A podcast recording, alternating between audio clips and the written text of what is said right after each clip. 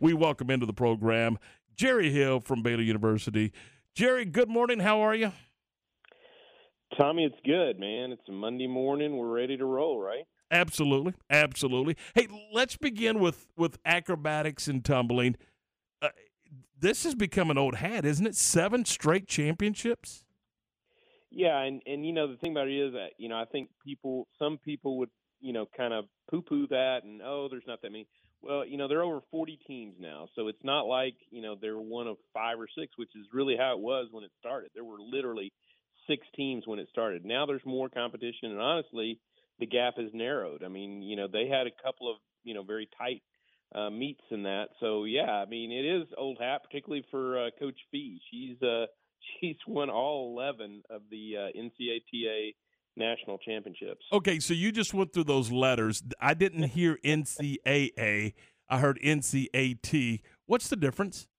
Well, that's the governing body of acrobatics and tumbling right gotcha. Now. National Collegiate Acrobatics and Tumbling Association. There you go. Right? All right. So that's the governing body right now, but now there are over 40 teams, which is what the NCAA requires for championship status. And so until now, they've been an emerging sport. But once you have 40 teams that go through a full year competing, I believe it's with like 18 people, and in 6 meets, once they get through that year, then they can achieve the championship status. So it really would be an NCAA championship, which we all know. Hey, quick thought real quick, and then we'll start moving around a little bit. The reunion, the 2012 reunion, talk a little bit about that. It sounded like it was a really cool deal. It was, Tommy. You know, and I think you should have been a part of that. I don't know that you were invited, but I think you should have been. You were a big part of that, and it was fun. I mean, they're – you know, obviously that was a great team, unbelievable streak that they went on, and, you know, sweeping A and M was probably enough, but they won 24 straight, 18-0 to start conference. So that's crazy, yeah, isn't it? To stop and think about that. Mean, you just don't see anybody. I mean, in any league, you don't see people doing that, and that's, you know, that's why it was a Big 12 record, and is a Big 12 record, and yeah, I mean, and you know, I don't know that was the most talented team, but they just won. And they did have some great players. I mean, obviously Max Muncie was on that team. Josh Turley was on that team. Josh Ludy had an amazing year. But, yeah, a lot of those guys were back. I believe the count was around 15. I think in the picture that they took down on the field, there was like 18 people in the photo, and that included Smitty and Margaret. So, you know, yeah, about 15 or 16 players were there for the reunion, and Josh Turley threw out the first pitch to Josh Ludy, and actually I missed that, but apparently it was a hummer, and, I mean, it just right down the pipe and hard. And Bryce Terry asked Turley about it, and he said, that's all I had. He said he gave it everything he had.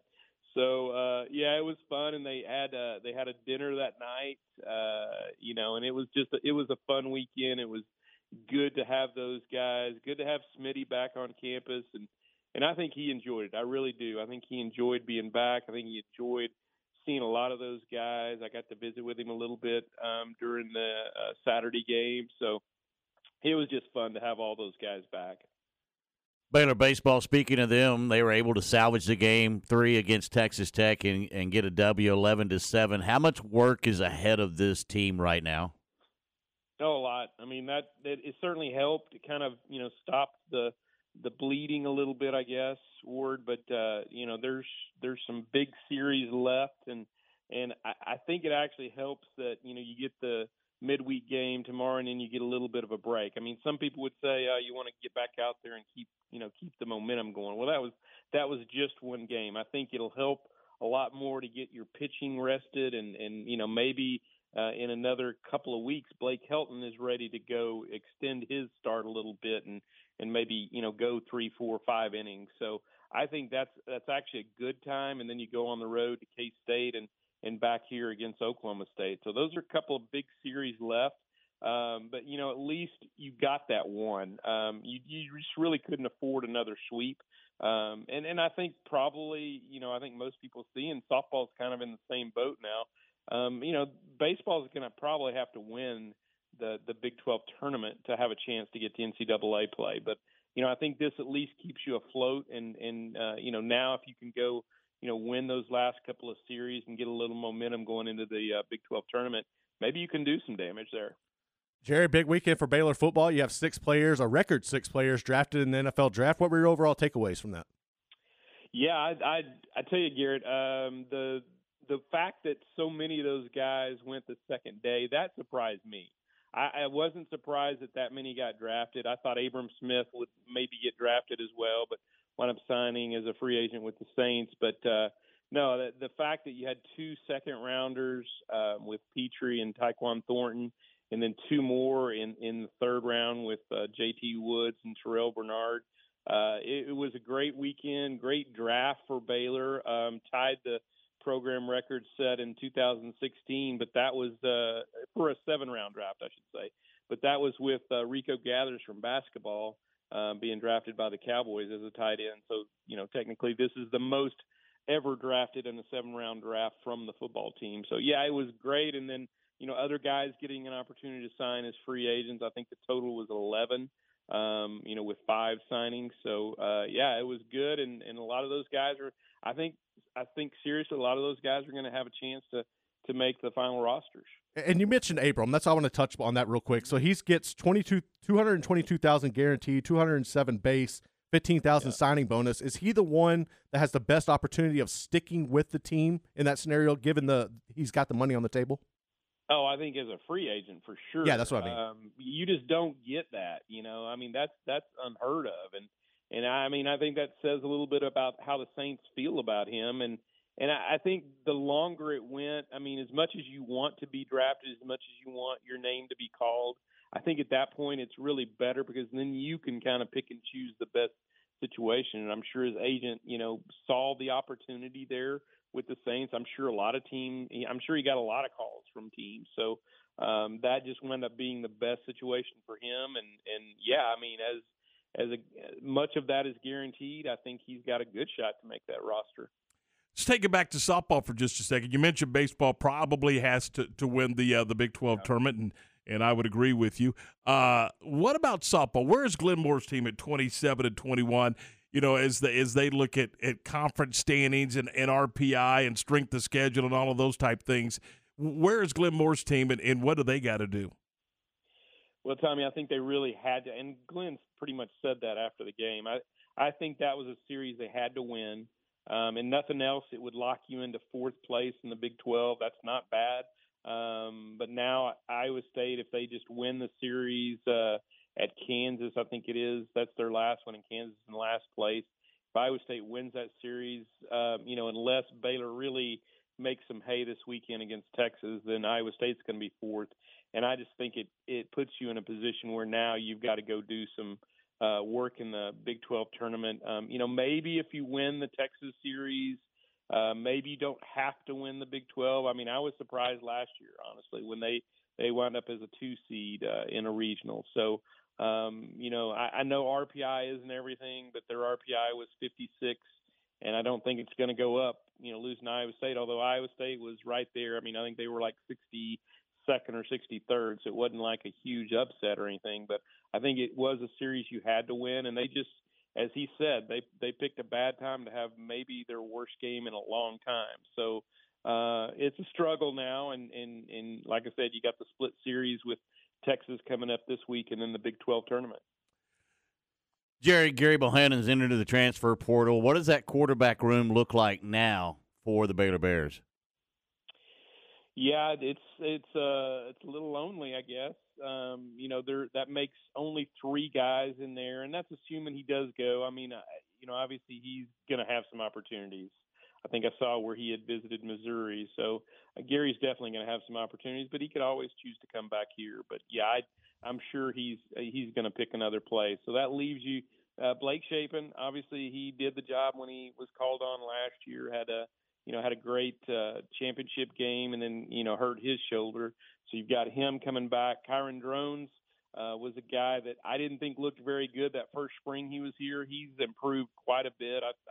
I thought I saw him make, some really good strides through spring ball, and I think Coach Aranda said that in the press conference after the Big 12 championship game, that's a guy that has really made a lot of progress. And then you've got C.J. Rogers, a guy out of Argyle that won a state championship and was 16-0. Or was it Alito? I can't remember. It was Argyle. You're right. It was Argyle. Okay, it was Argyle. So 16-0, state champion, but just came as a preferred walk-on, had some other opportunities. He's actually a good-looking guy, about 6'3". So I think they're okay. I wondered, though, too, if Gary does wind up leaving, do you at least look for somebody, in case Shapen goes down? Is Kyron Drones ready? I don't know. I mean, he's going into his second year, so I'm not sure he's ready for that if Shapen happened to go down. So I'm, if you can find somebody that can, at least step in, if there's an injury or something, I think maybe you go that route. Otherwise, you go with these three. I think CJ, and he played pretty well in the spring game as well. He had a long touchdown pass. So maybe you put him on scholarship and make him that third guy. But I wouldn't be surprised to see him maybe take a look and see who's available in the portal. It's, it's getting a little bit late. I think maybe this summer they look and see who's out there. Let's stick with portal talk, Jerry. So earlier, probably about 30 minutes ago, Jonathan Giovanni from ESPN's NBA Draft Analyst has announced that Matthew Meyer has entered the transfer portal, but is also trying to get ready for the NBA Draft. What are your thoughts on that? That's a little surprising. I mean, I think with what they had brought in, maybe he thought, there wasn't a spot for him next year. I think there is. I think he could definitely help this team next year, but maybe he's just keeping his options open. I think that includes the draft, obviously. But, if something comes out of the portal and he's able to go somewhere else and maybe make more of an impact, maybe he's ready for a fresh start. I can see that a little bit. And like I said, with some of the guys that they brought in, I think they prepared for him leaving. So, I think that's what he was looking at, like, that they had filled those spots. And he didn't really have, but I think he does have a spot here if he wants to come back. So, that is interesting, Garrett, but we'll see what happens there. We're still fairly new to the portal business.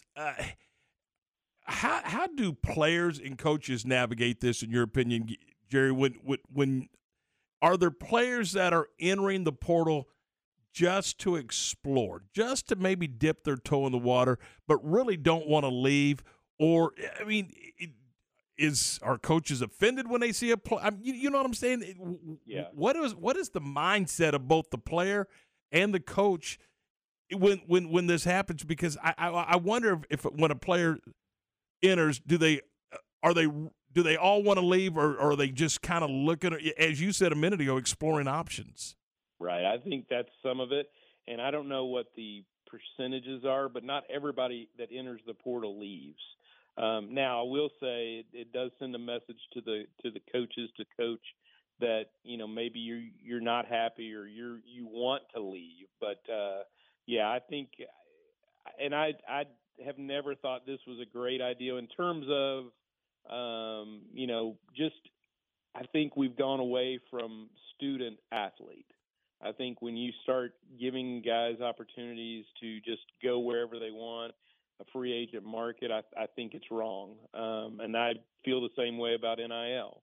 I think a scholarship is worth a lot of money.